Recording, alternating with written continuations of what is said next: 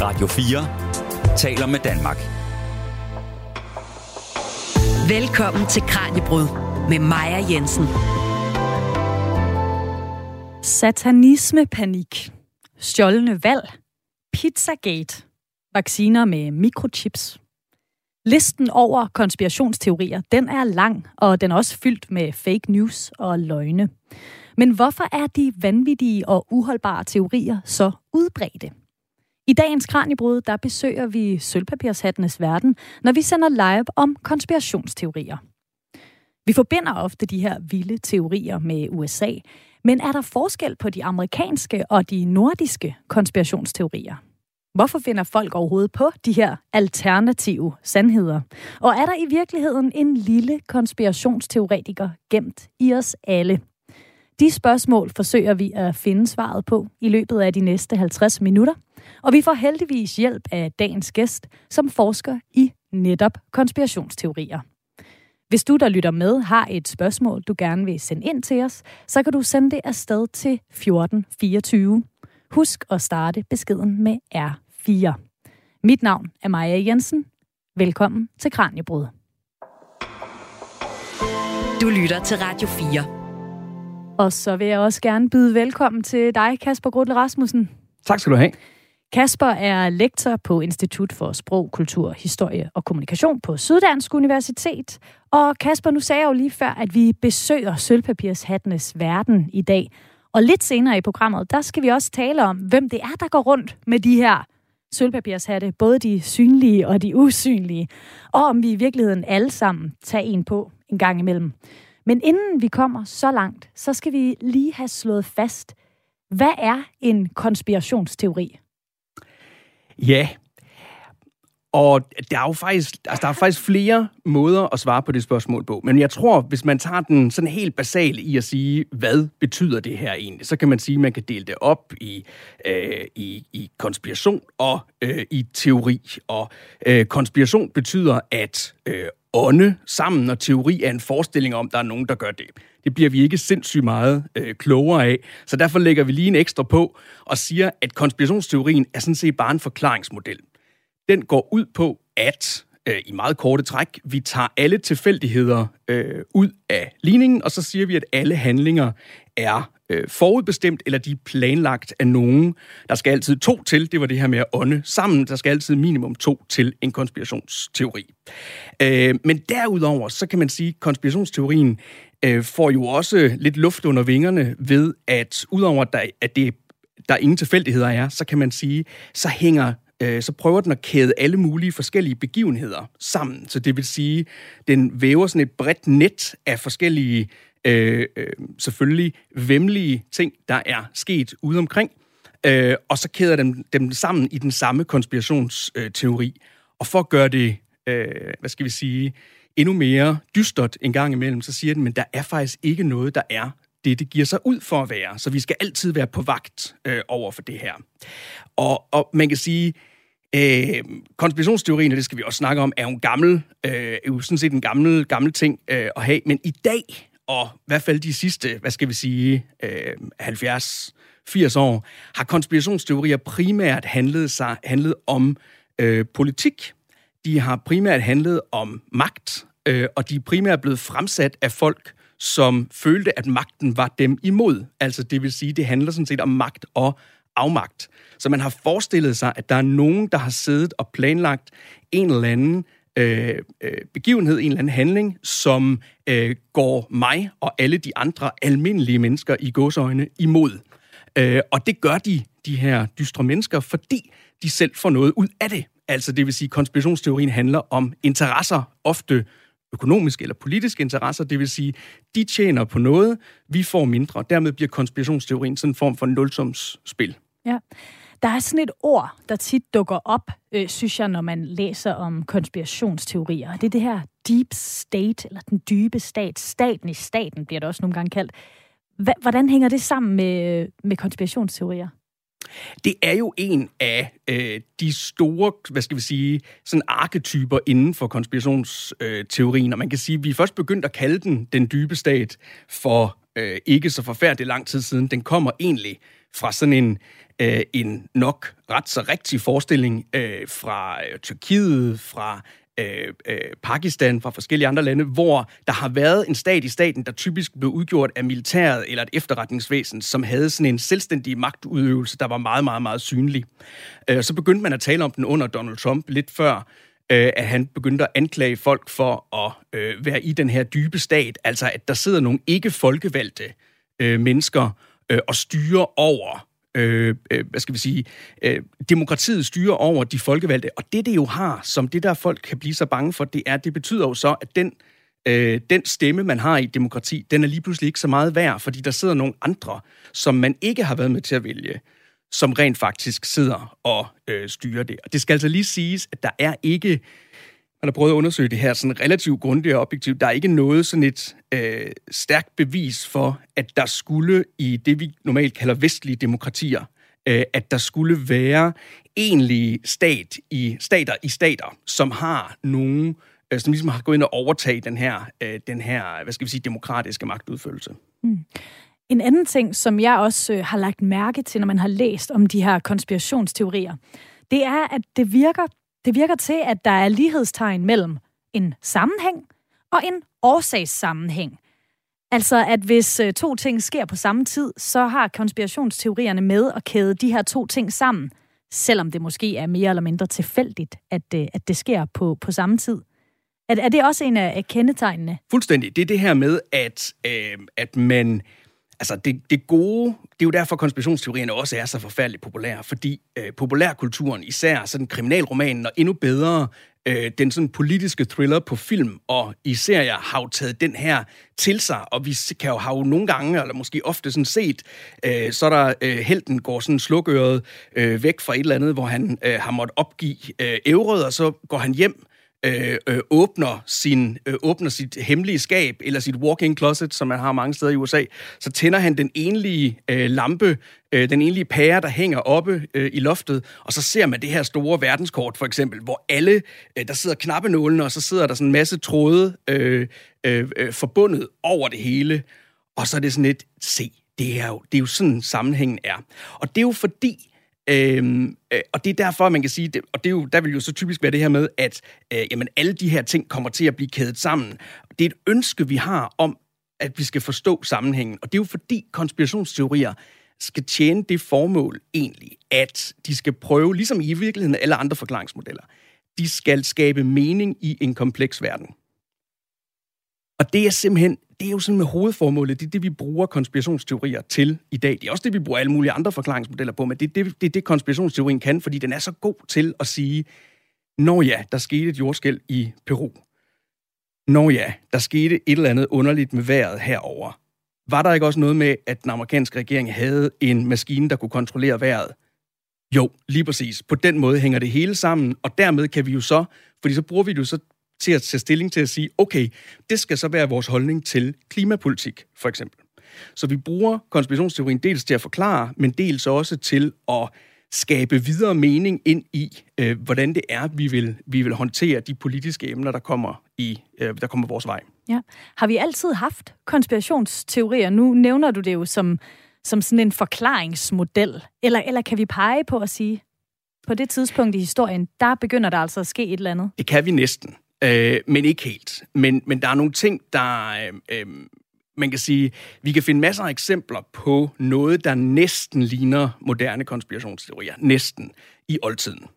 Antikens øh, Rom og Grækenland, hvor man har øh, øh, luret efter en masse sammensværgelser. Der var mange af dem rigtige, og det ene og det andet, og så er de kommet øh, sned sig ind i litteratur og ind i, ind i, i øh, øh taler og forskellige ting og sådan noget. Men hvis vi skal prøve at se på, hvad det er, der gør de moderne konspirationsteorier anderledes end dem, man måske havde tidligere, så er der ligesom to ting, der, øh, der gør sig gældende. Det ene, det er øh, religion og sekularisering. Så man kan sige, hvis man kigger på tiden omkring oplysningstiden øh, i Europa, øh, fordi det her, det er den måde, vi kender konspirationsteorier, er startet som et europæisk øh, fænomen. Øh, Øh, så tiden omkring oplysningstiden i Europa, det vil sige cirka 1700-tallet, øh, og måske en lille bitte smule øh, før, der begynder man at få et lidt andet forhold til videnskab til, man begynder at tale om noget med det rationelle menneske, i stedet for, man begynder at tale om, at øh, religion måske skal rykkes en lille smule øh, væk. Det er ikke sådan, så folk lige pludselig gik hen og blev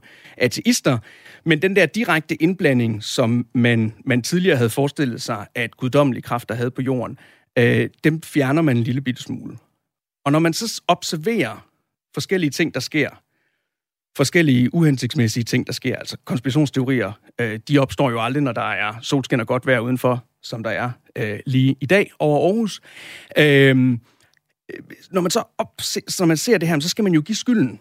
Så skal man jo finde sted og lægge skylden hen. Og hvis ikke man kan skylde skylden på, at det er guddommelig indgriben, men så er du nødt til at kigge på og sige, hvad er det så for nogle andre mekanismer, vi kan? Hvordan kan vi så forklare verden? Okay, er det dem i den næste landsby? Er det dem, der sidder med en eller anden form for politisk magt? er det der, vi skal skylde skylden hen. Så man kan sige, at sekularisering er en ting, og den anden ting er så, at, øh, øh, hvad skal vi sige, politisk ustabilitet, eller i hvert fald politisk uigennemsigtighed, altså det vil sige, hvem har egentlig helt præcis magten, Øhm, begyndte måske at komme lidt tidligere end den her oplysningstid, at man begyndte at være sådan lidt, åh, hvor er det helt præcis magtudøvelsen finder sted henne, og, og er der noget med de her hemmelige selskaber? Øh, er det dem, der i virkeligheden trækker i trådene øh, bag ved det hele? Så de to sådan umiddelbare faktorer har i hvert fald haft noget at gøre med, at oplysningstidens øh, sådan kom, som, der kom sådan en eksplosion af, af konspirationsteorier. Øh, øh, så deromkring, vi kommer der nok ikke helt så forfærdeligt meget nærmere end cirka deromkring, men man skal lige huske på, at på det her tidspunkt, og faktisk en del år frem i tiden, blev konspirationsteorier, det kaldte man dem ikke på det tidspunkt, vel? Man talte om, om rigtige konspirationer, som, men man ja. havde selvfølgelig konspirationer, øh, konspirationsteorier, men der var ikke nogen, der ligesom kiggede på det ord. Blev anset for en ret sofistikeret måde at tænke på, fordi så havde man jo regnet den ud, så blev man ikke snydt. Ja. Men øh, det er jo ret interessant, at når vi taler om konspirationsteorier, så er der mange, der tænker på USA, selvom at de faktisk som fænomen er, er opstået i Europa. Men hvorfor det er sådan, og hvilke teorier, der er, er og har været særligt udbredte, det skal vi tale mere om nu. Du lytter til Kranjebrud på Radio 4. Og vi har altså kastet os over konspirationsteorierne i dagens liveudgave af Kranjebrud.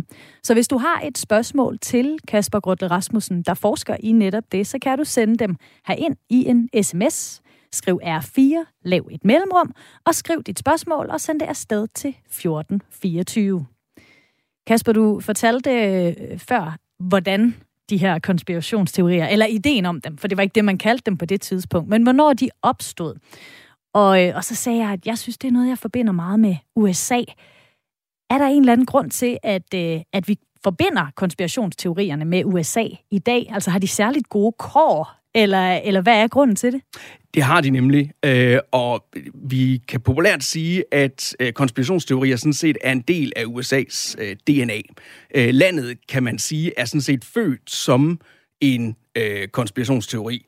Øh, hvis man går tilbage til landets øh, øh, fødsel, altså nu taler vi om, at da USA blev til USA, det vil sige den her periode, hvor der var revolutionskrig, øh, og, øh, og man så endelig fik øh, selvstændighed, så startede man jo sådan set med en øh, uafhængighedserklæring i 1776, hvor man sagde det her med, og vi er alle sammen født øh, lige og frie, og det er så fint. Øh, men bagefter, og det er det, de fleste sådan ikke glemmer i dag, så fortalte de jo, hvorfor det var, de gerne ville være, øh, øh lige, de gerne ville være frie. Og det var jo fordi, de mente, at øh, den, øh, den britiske konge havde øh, Øh, øh, planlagt at tage deres, øh, de rettigheder, man havde opnået øh, fra øh, de her amerikanere, øh, og stort set gøre dem til, øh, gøre dem til slaver. Øh, og det var jo selvfølgelig deres øh, fortolkning, men deri lå sådan set... Øh, øh, hvad skal vi sige, fødselsgrundlaget for konspirationsteorier i, øh, i USA. Altså det var ikke, det var, det skal bare lige sige, det var ikke rigtigt. Det var ikke noget, han havde planlagt. Han ville gerne have en masse skatter, fordi han havde udkæmpet en krig, der var vildt dyr. Øh, og man betalte ikke særlig meget skat i, øh, i USA begyndte at gøre en lille smule oprør, og som det jo sådan sig hører og bør, øh, og så blev der, en, så blev der kom der nogle, nogle, nogle lovgivning, som de var øh, rigtig meget imod. Så derfor følte de den her, at, at, at der var nogen, der virkelig var imod dem, og der var nogle usynlige kræfter, og det var så kongen og hans ministre, og måske også parlamentet, der ligesom var gået sammen om og øh, øh, ville stikke det her, den her nye fremadstormende, eller de her nye fremadstormende øh, kolonier. Og så kan man sige, efterfølgende, hvordan, bliver, hvordan kommer de her konspirationsteorier så ind i det nye USA? Men der skal man jo huske på, at det var en ekstrem svag øh, samling af stater. Øh, der var enkelte af staterne, der godt kunne lidt selv, men den samlede sådan, føderale regering øh, øh, var ekstremt svag til at starte med. Der var ikke ret meget, der skulle til for at, at vælte dem egentlig. Og det fortsatte faktisk den forestilling øh, og den frygt øh, et ret øh, langt stykke tid op i øh, op i 1800-tallet, altså det 19. århundrede. Så den her frygt for, at der skulle komme nogen dels og øh, vippe øh, amerikanerne sådan lidt af pinden, eller invadere eller andet, men også frygten for, at der skulle komme nogen internt fra øh, og, øh, og komme ind øh, i, på, i, sådan et, i magtens hellige korridor øh, i øh, det amerikanske system, og sådan set korrumpere øh, landets idealer indefra. Det var man rigtig bange for. Så man var bange for øh, dels øh, sådan fremmede stater rundt omkring i verden, selvfølgelig primært øh, fra England, men man var også rigtig bange for mange af de her immigranter, der begyndte at komme i øh, især i, øh, i 1800-tallet. Og det var især folk, der var katolikker. Og det var der jo altså, det er der altså en ret stor del af verdens befolkning, der er. Det var der også dengang. Øh, og der var øh, sådan flere forskellige katolske øh, øh, indvandringsbølger. Der var selvfølgelig dels øh, folk fra øh, Irland øh, lidt senere til at starte med, og så var der også folk fra, øh, fra Sydeuropa. Og der var man simpelthen bange for, at øh, når de kom, så tog de, øh, så tog de en centralt styret opgave med sig. Det vil sige, at de simpelthen ville komme ind og øh, lave øh, det her USA helt om øh, på fundamental øh, vis. Så man var meget bange for, øh, så man var meget bange for katolikkerne. Den øh, øh, fremtidige opfinder af Morse-alfabetet, Samuel Morse, øh, var en af de øh, fremmeste øh, øh, hvad skal vi sige, øh, øh kritikere af katolsk øh, indvandring og, øh, og, og af katolsk indflydelse øh, i USA. Øh, og man var jo også bange for det, skal man lige huske på, fordi der jo ikke var en enhedsreligion i USA. Der var protestantisme, men af mange forskellige slags. Og så får du lige pludselig sådan en stor koloss ind. Hvad i alverden skal vi så stille op med sådan en på den her religiøse markedsplads? Så, så er det nemmere øh, at ligesom stemle sammen og lave en fælles amerikansk i godsøjne identitet og fælles amerikansk religiøs identitet, som man så ligesom kunne bekæmpe de her øh, indvandrere øh, med. Og det er en af de ting, som konspirationsteorien også kan. Den er rigtig god til sådan en gruppeidentitetsskabelse, dem mod os. Ja. Og øh, igennem tiden, så har der jo været nogle, øh, der har været mange øh, konspirationsteorier, øh, der stammer fra, øh, fra USA. Nogle af de mest udbredte, som jeg i hvert fald lige kunne komme i tanke om, det er, at 9-11 skulle have været et inside job. Ja. Øh, jeg har kunne, kunne læse, at øh, et studie fra 2014 viste, at 19 procent af amerikanerne øh, tror på, øh, på den øh, den teori, og at 53 mm. procent af dem mente, at den amerikanske regering i hvert fald ikke sagde alt, hvad de vidste. Ja. Altså, der var et eller andet, de skjulte. Øh, og så kunne jeg faktisk også øh, læse mig frem til, at det var 10 procent af danskerne, der, øh, der også troede på, at der havde været et eller andet indover. Og så har jeg også øh, noteret mig øh, månelandingen, der aldrig fandt sted, som også var en ret øh, øh, udbredt amerikansk konspirationsteori. Er der nogen af de store, jeg, jeg har overset, Kasper? Jeg kender Kennedy Øh, og, og den er jo alt, altså, den er god at starte med i sådan en moderne forstand, fordi den er sådan set egentlig det, vi kan kalde øh, en gateway-konspirationsteori øh, til lige præcis dem, du snakker om. Fordi øh, Kennedy-mordet er, selvom man ikke kaldte det på det tidspunkt, er ligesom den første dybe stats konspirationsteori. Øh, øh, den øh, den sidste inkarnation øh, af den, den der ligesom vandt indpas, øh, sagde, jamen, Øh, det er... Øh, det er FBI, CIA, militæret øh, og muligvis øh, vicepræsident, dengang senere præsident Lyndon B. Johnson, øh, der stod bag mordet på Kennedy, og det gjorde de, fordi de gerne ville fortsætte krigen i Vietnam.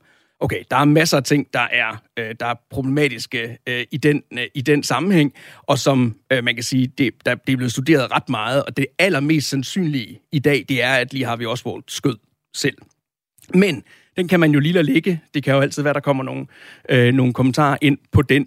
Men, men det, det er den første, så den dybe statskonspiration, der virkelig siger, at der er en stat i staten, der opererer øh, uafhængigt her, og nu de, her har de været nødt til at fjerne en, en, en statsleder.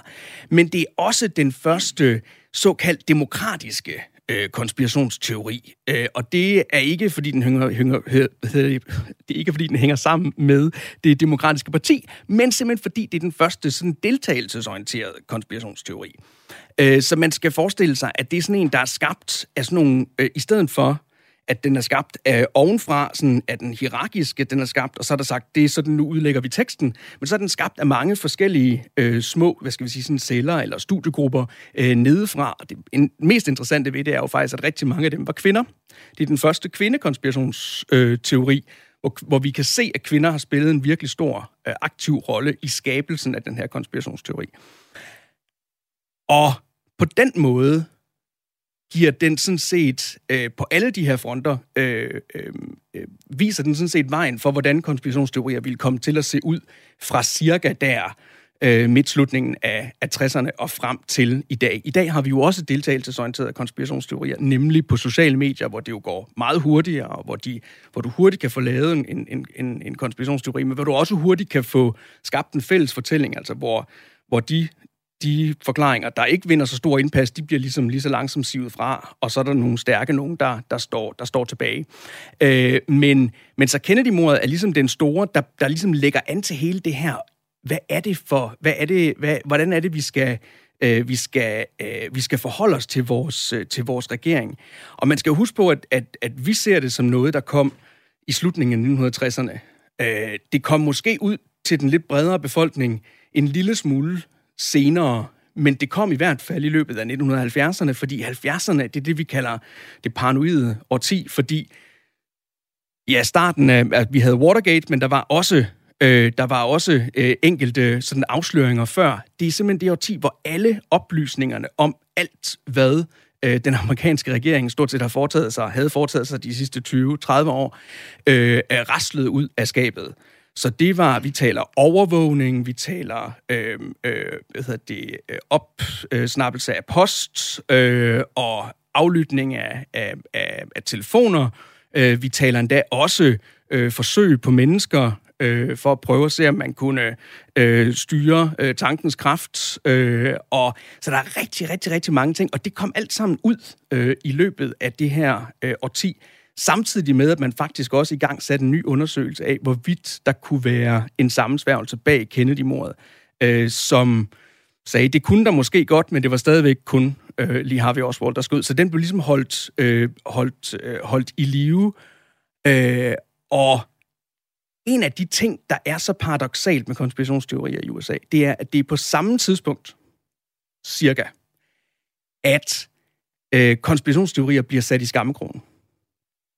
Så det vil sige, op til, skal vi sige, omkring 2. verdenskrig, vi kan også godt sige en lille smule længere op ind i 1950'erne, var der nok generelt set en forestilling om, der talte man ikke rigtig om konspirationsteorier, men man talte sådan om forskellige konspirationer, kunne der være sammensværgelser det ene og det andet sted. Det var også starten på den kolde krig, så der var masser af sammensværgelser, der kunne være sted. Så havde man Joseph McCarthy, den her republikanske senator fra Wisconsin, der, øh, der jo øh, ledte sådan en heksejagt øh, an på, på kommunister i USA.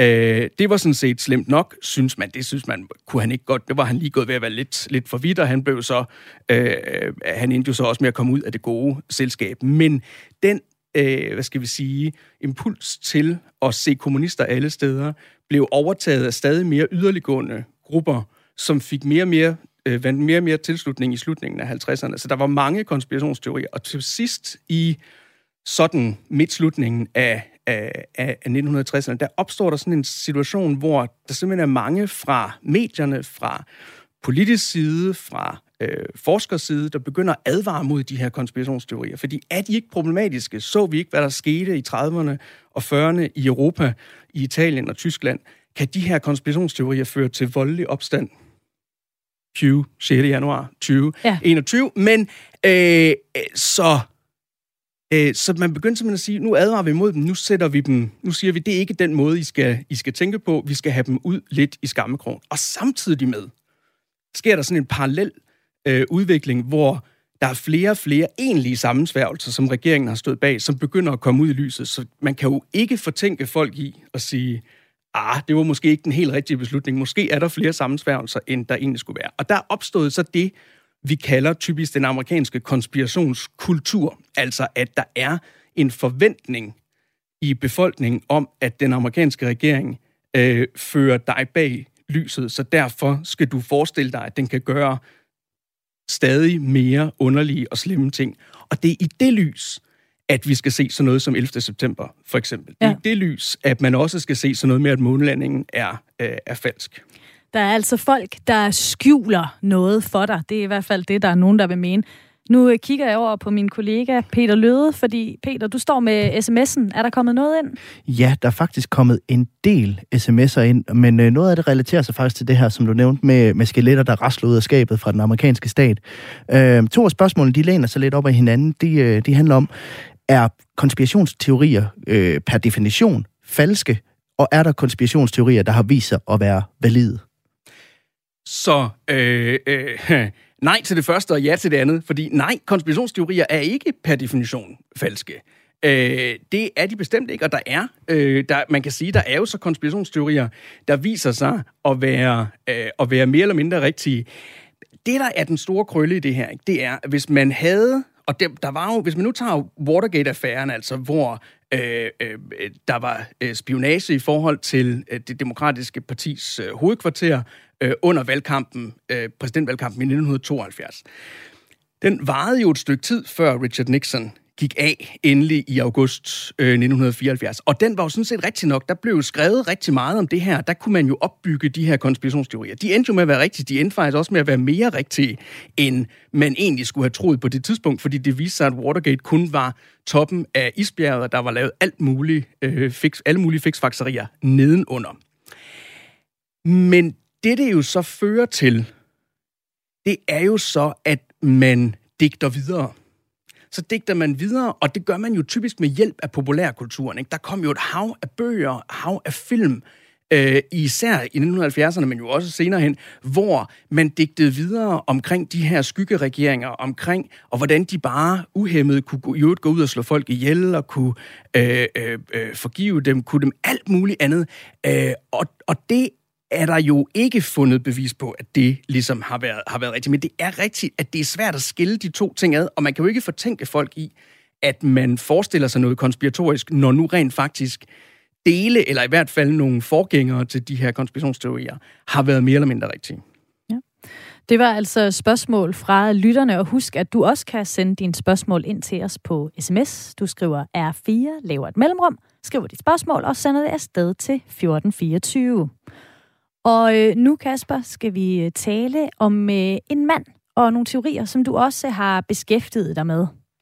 They're going from beta to 1.0. That means New World Order. This is it. We are in the New World Order. We have crossed the line as of right now. Det er amerikanske Alex Jones, en kendt konspirationsteoretiker, der blandt andet er tilhænger af teorien om den nye verdensorden, som han også taler om i det her klip fra 2016, mener jeg det er, hvor han siger, nu er vi trådt ind i den nye verdensorden. Hvad er det her for en teori, Kasper? I virkeligheden er den nye verdensorden øh, øh, den internationale version af den dybe stat. Det er faktisk nok den, den bedste måde for at forklare den på. Den har selvfølgelig som begreb har den fundet øh, meget længere. Alex Jones øh, bruger, og man, nogle gange bruger man begreberne sådan lidt, øh, øh, øh, lidt på samme måde. Men ideen om den nye verdensorden, det er, at hvis man forestiller sig, at der kan, der, man har ideen om en skyggeregering i et land, så skal man her forestille sig, at man har en skyggeregering i hele verden.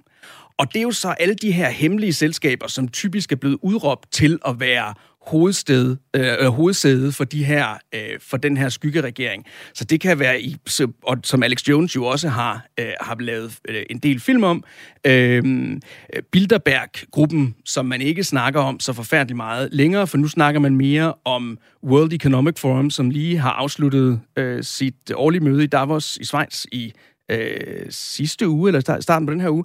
Øh, og Øh, og det er altså ideen om det her med, at der, der mødes de her rige og magtfulde, øh, og ofte bag lukkede døre, eller også så, i hvert fald i lukkede beslutningsrum, som man ikke rigtig har adgang øh, til, og træffer beslutninger om øh, øh, vores allesammens verden, fremtid, uden at vi selv har noget at skulle have sagt i det her. Det er det her med, at, at jamen, så er vi lige pludselig bange for, at vores stemme ikke betyder noget. Vi, har altså, vi er ikke i kontrol over vores eget liv. Og den nye verdensorden er en, øh, øh en, en, en ældre sag, og den har forskellige, øh, sådan forskellige aflægninger. Den har øh, haft en meget stærk sådan antisemitisk, altså antijødisk øh, øh, øh, trend. Det har den ikke rigtig hos, øh, hos Alex Jones, hvor han er sådan lidt, det er for simpelthen et, et for lille niveau Øh, vi skal ikke bare tale om det her med, at jøder styrer øh, finansverdenen eller medierne eller andre ting. Vi er simpelthen nødt til at tage det et niveau op. Øh, øh, det er simpelthen alt sammen bare et skælkeskjul. Så, så, øh, men det har den haft. Den har haft en, en stærk sådan antisemitisk øh, øh, øh baggrund. Øh, den har også haft en, en, en, en, en delvis en nazistisk baggrund. Der har været amerikanske nazister i USA, som har, øh, som har støttet den også rigtig meget i forhold til den her anti-jødiske øh, ting. Men øh, sådan har den også øh, nogle, hvad skal vi sige, mere sådan okulte øh, aflægger nogle gange. Det vil sige, så kommer vi ind i hele den her, du startede med at tale om satanisme og djævledyrkelse. Øhm, øh, der er der også spor af det, der er i. Alex Jones dyrker det også en lille smule. Lige i øjeblikket dyrker han ikke så meget mere, fordi han jo har måttet erklære sig øh, øh, falit, øh, fordi han har tabt øh, rigtig mange penge i de her Sandy Hook-sager, hvor han øh, påstod, at, at, at, at de slet ikke havde fundet sted, og at de var kriseskuespillere, alle de her, øh, alle de her børn, der var blevet dræbt på tragisk vis i, i 2012. Øh, men, men han leger også med ideen om, at det er satanisme og djæveldyrkelse. Øh, og øh, hvis man trækker den endnu længere ud, så lander du også ved aliens og ved Øh, øh, ved de her forskellige teorier om, at der i virkeligheden, dem der styrer hele verden, er sådan nogle reptillignende øh, øh, øjlevæsener, der bare har iført sig en, en, øh, en menneskedragt. Så den nye verdensorden kan være rigtig mange ting, men den betyder grundlæggende set, at der er nogen, der styrer dit liv, øh, som er meget langt væk fra dig. Ja.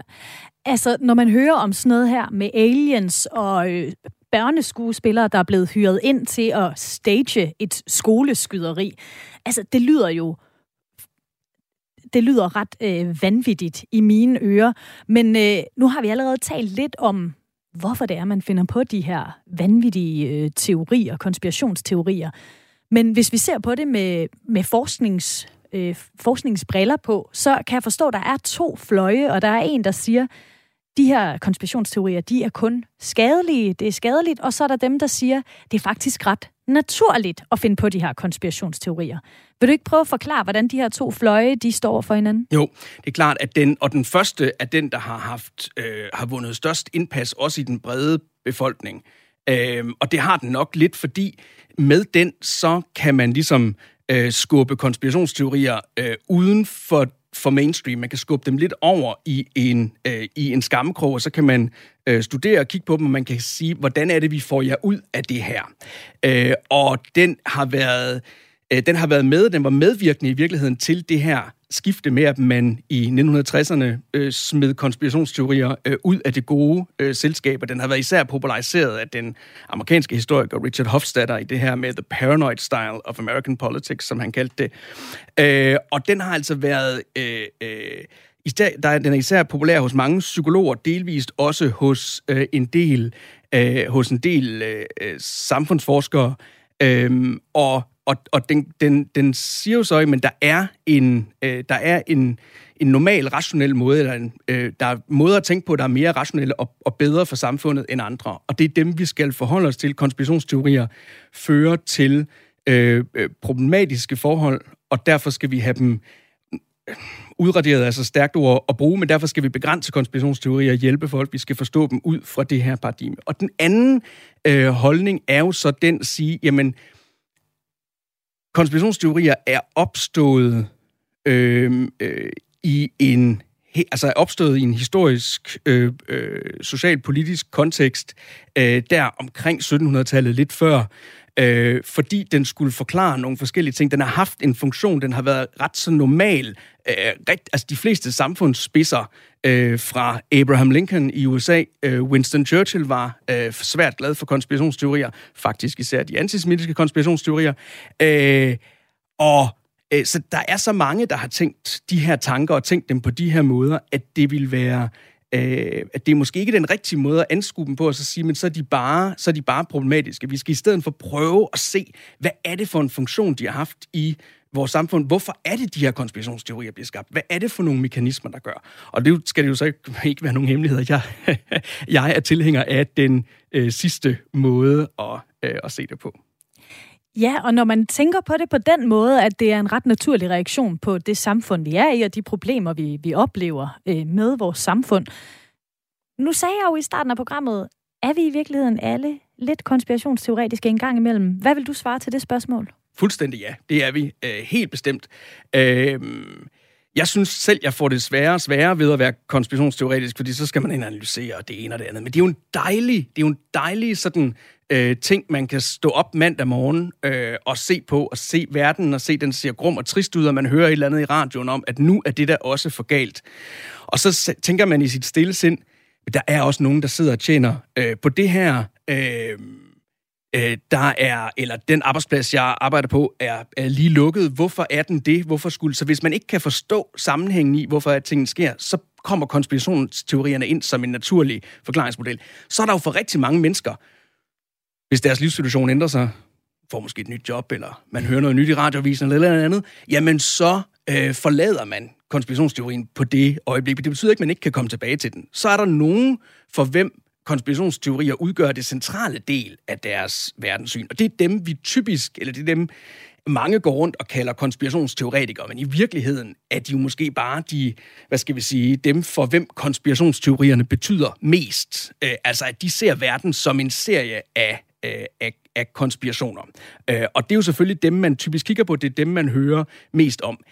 Men jeg vil altså lige sige, at det her med, hvis vi ser på, hvor mange mennesker, der tror på konspirationsteorier, og du nævnte en undersøgelse i september 21 havde Zetland en undersøgelse øh, ude, der altså faktisk pegede på, at de der tal kunne ses som væsentligt højere. Det har selvfølgelig, det har selvfølgelig noget at gøre med, at det var under corona øh, og andre ting, men at der var relativt mange mennesker, øh, der i hvert fald i enten siger, at det er sandsynligt, eller at det er overvejende sandsynligt, at øh, at der er, der sidder nogen, der sidder sådan en, en, en lille gruppe og styrer øh, det meste af verden, Den eller det er overvejende, elite. lige præcis, ikke? eller det er overvejende sandsynligt, øh, jo særligt specifikt i forhold til corona, at øh, at, at, øh, at vaccinerne øh, ikke, eller vaccinerne er mere skadelige, end vi skulle tro, eller, eller at øh, corona i virkeligheden ikke er så slemt, som, øh, som de alle sammen går og siger. Det her var altså i Danmark i september 2021. En markant stigning fra den undersøgelse, øh, som kom tidligere, som var sådan den eneste, den første rigtige danske konspirationsteori-undersøgelse, der snakkede om, ja, hvis vi lægger dem sammen, så kan vi måske finde en, en 8-9 procent, der tror, at der var et eller andet fishy med det der 9-11. Ikke? Det til trods for, at 9-11 i Danmark jo var en af de helt store konspirationsteorier fra cirka sådan 2005-6-7 stykker ind til øh, øh, måske omkring 2015. Ikke? Så, så altså, der er øh, der, der er grundlag for at tro, at der er rigtig mange mennesker, der engang imellem går og tror på konspirationsteorier. Og det er der sådan set ikke noget galt med. Det synes jeg også er vigtigt at, at sige. Det er vigtigt, at vi prøver at forstå, hvad det er for nogle samfundsmekanismer, der skaber dem. Ja. Vi har altså alle sammen en lille konspirationsteoretiker inde i os. Men øh, Peter, er der nogen øh, på sms'en, der byder ind med øh, spørgsmål om konspirationsteorier? Jamen, det vælter faktisk ind med sms'er om alt muligt. Der er også nogle, der deler deres egne små konspirationsteorier. Øhm, om alt med, fra aliens til øh, flødeboller, kan jeg se. Øhm, men der, jeg har ligesom prøvet at samle det, så der er nogle ting, der går igen. Altså, der er, der er en, der nævner det her med, at jøderne er vel egentlig genstand for den længstvarende konspiration med de værste konsekvenser. Og så er der en anden sms, der, der også pointerer, at der lå vel egentlig en konspirationsteori bag holocaust. Altså, kan man bruge konspirationsteorier som stat til sin egen fordel? Ja, det kan man bestemt, og det, det er der jo så også altså nævnt nogle eksempler på, øh, på her. Der kan man sige, øh, antisemitismen, øh, som jo var udbredt i store dele af Europa fra øh, øh, altså jo op til tiden omkring øh, 2. verdenskrig, men jo også lang tid før, øh, øh, var jo delvis konspiratorisk, øh, øh, hvad skal vi sige, funderet, men var jo også funderet på nogle andre ting, altså at der havde været et folk, der havde vandret rigtig meget rundt, og hvordan skulle man ligesom indlemme dem rundt omkring øh, i verden, og det var en anden religion, og det var de her ting. Så der har man helt klart som stat delvis brugt og sagt, at det her det er et skadeligt, det er nogle skadelige mennesker, de vil os det, de vil os det ondt, og det er, er ikke godt. Samtidig var der jo, lå der jo sådan set, og det endte jo så med, at man vidste, vidste at det var falsk, øh, den her øh, rapport, øh, såkaldt, øh, øh, hvad hedder det, øh, øh Sions øh, vise protokoller øh, om et møde, der skulle have fundet sted i Basel i Schweiz i 1890'erne. Øh, sådan verdenseliten af jøder, der skulle have bestemt sig at for, at nu skulle de overtage verden. Ikke? Øh, og den bliver, der er stadigvæk nogen, der trækker den frem i dag. Den viste sig øh, ret meget senere, at den var lavet af, det, øh, øh af den russiske SARS hemmelige politi, øh, baseret også på nogle antisemitiske tekster fra, øh, fra, fra slutningen af, af, af 1900. Øh, så, så, så man har brugt, at man bruger de der ting ret aktivt. Øh, så der er mange, der bruger konspirationsteorier for, også stater, for at prøve at retfærdiggøre øh, den politik, øh, der, øh, der bliver ført. USA er jo et ret godt eksempel øh, at man har brugt øh, konspirationsteorier. Der har jo været officielle konspirationsteorier omkring 11. september. Man har forestillet sig, at Saddam Hussein jo var en del af al-Qaida, var gået sammen med al-Qaida om at skade USA. Det var jo ikke rigtigt, men det var jo en konspirationsteori, som jo førte direkte til, eller animerede direkte øh, invasionen af Irak i 2003. Øh, senere har Donald Trump jo forsøgt at gøre andre ting også. Så der er masser af stater, der bruger konspirationsteorier. Du lytter til Radio 4. Vi har talt meget om konspirationsteorier som et amerikansk fænomen. Og det er da heller ikke de nordiske lande og Danmark, som har fået allermest opmærksomhed, når vi har talt om fake news og de her alternative sandheder. Men nu skal vi altså høre fra nogle af dem, der til dagligt beskæftiger sig med konspirationsteorierne herhjemme, når de faktatjekker fake news. Natalie Damgaard Frisch er journalist på Tjek det, det uafhængige faktatjekmedie. Og hun fortæller her, hvordan redaktionen finder ud af, hvilke påstande, historier og teorier, de skal beskæftige sig med. Vi er øh, det, der hedder øh, tredjepartsfaktatjekker hos Facebook, øh, blandt andet, og det, det betyder, at vi har sådan en særlig IFCN-certificering, øh, der gør, at vi skal leve op til nogle bestemte øh, regler for, hvordan vi ligesom skal øh, udarbejde vores journalistik og vores faktatjek. Og i og med, at vi tredjeparts tjekker hos Facebook, så får vi ligesom øh, nogle gange nogle tips øh, derigennem om, hvad er det, ligesom, der florerer for tiden, hvad er øh, trending, hvad er på vej op, hvad er der grund til at holde øje med. Øhm, og en del af vores faktatjek baserer sig på øh, den liste af tips, vi får derfra, hvor vi ligesom frit kan vælge, hvad for nogle ting giver mening for os at gå ind i, ud fra hvad der er meget delt for tiden, eller hvad der måske er ved at blive meget delt. Og så får vi øh, tips fra vores læsere, der ligesom følger os og følger med i, hvad vi laver, og, øh, og nogle gange giver os besked, hvis de ser noget, der ligesom virker i deres øjne måske lidt for godt eller lidt for vildt til at være sandt. Øhm, og så følger vi bare med i debatten, øh, lytter til, hvad politikerne siger, og hvad der bliver sagt generelt i den offentlige debat, for vores faktatjek er jo ikke kun øh, faktatjek af, hvad der foregår på sociale medier, men også hvad der ligesom rører sig i debatten generelt. Er der så en fast procedure for, hvad I gør for at få afklaret, om det er sandt, falsk eller et eller sted midt imellem? Ja, altså i og med, at vi har de her særlige, det her særlige regelsæt, vi skal leve op til, så er der faktisk en ret fast fremgangsmåde. Blandt andet så skal alle vores faktatjek ligesom øh, kunne dokumenteres med øh, kilder fra flere forskellige steder. Øh, eksempelvis så snakker vi altid med mindst to forskere, og mindst to forskere fra to forskellige universiteter. Øh, vi inddrager også gerne øh, statistik fra troværdige kilder øh, og forskning fra øh, peer-reviewed forskning fra forskellige institutioner. Øhm, og og det, formålet med det er ligesom at sikre, at vi får så bred en skare af oplysninger som overhovedet muligt, øh, og sikre os imod, at nogen ligesom skulle have nogle særlige interesser øh, og skulle ville formidle ting på en bestemt måde.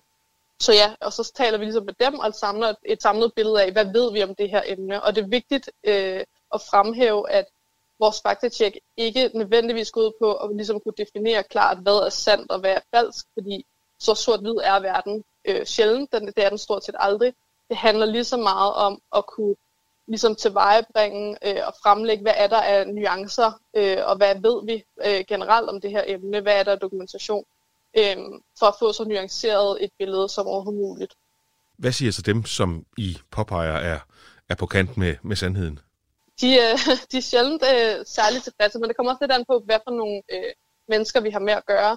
Øh, fordi der er jo forskel på, om noget er en konspirationsteori, eller om noget ligesom er misinformation i klassisk forstand, hvor nogen måske er kommet til at videredele en information, som er forkert, men hvor det ikke nødvendigvis var deres hensigt at viderebringe en information, der var forkert.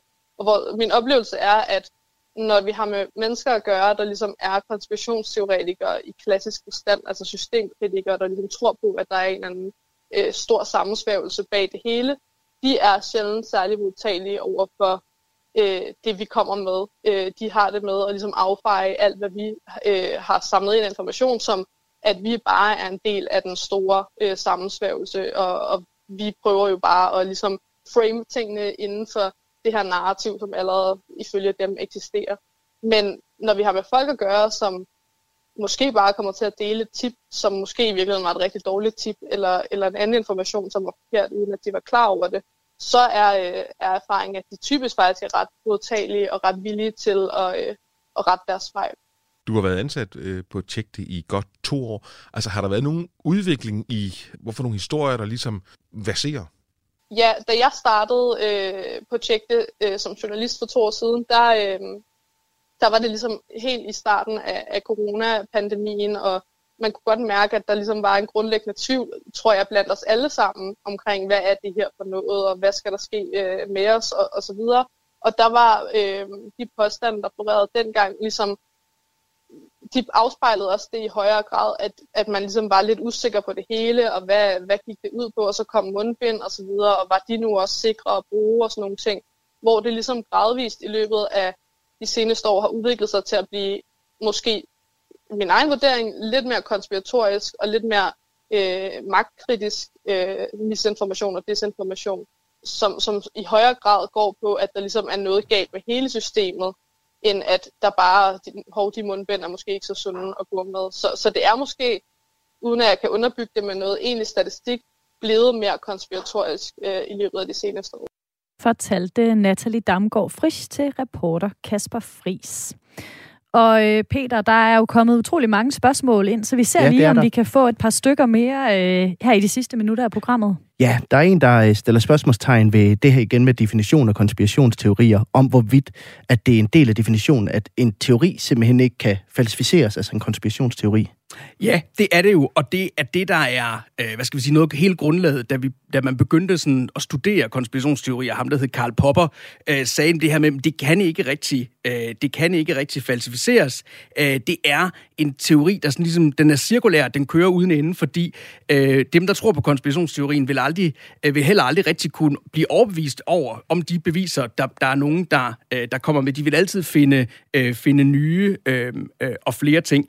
Man kan dog sige, hvis man lige skal indføre en public service ting i, at det her med, at øh, man skal altså tale med hinanden om konspirationsteorierne. Øh, man skal også tale, man skal måske mest tale med dem, som man er øh, uenig med. Man skal helst gøre det, synes jeg, på et meget respektfuldt grundlag, og prøve at se, om man ikke kan få øh, de folk, der har konspirationsteorier, til at forklare, hvad er det egentlig, du måske er bange for? Hvad er det for nogle dybere øh, magtstrukturer, øh, du synes, der er problematiske? Og skal man prøve at, øh, øh, at snakke om dem? Og så tror jeg måske, man kommer længst.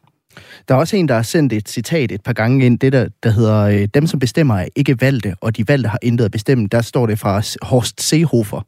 Og det er jo lige præcis øh, et godt eksempel på det her med, hvad er det, man er bange for? Altså konspirationsteorier, helt kort, er udtryk for en verden i krise.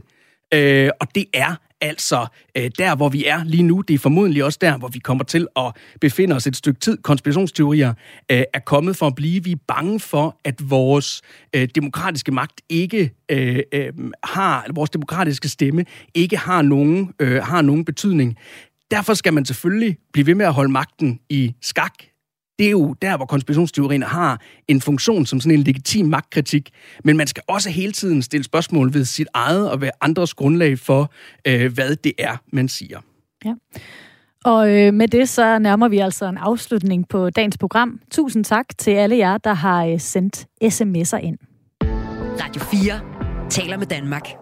Og med det, så er vi altså ved at slutte af. Jeg har haft besøg af Kasper Grotle Rasmussen, lektor på Institut for Sprog, Kultur, Historie og Kommunikation på Syddansk Universitet. Det er en hel ramse. Vi er lige blevet lagt sammen. Også Center for Amerikanske Studier. Det er der, jeg plejer at være. Okay, og tusind tak, fordi du havde lyst til at være med, Kasper, og, og svare på alle de spørgsmål, som lytterne de har stillet undervejs. Selv tak. Det var en fornøjelse.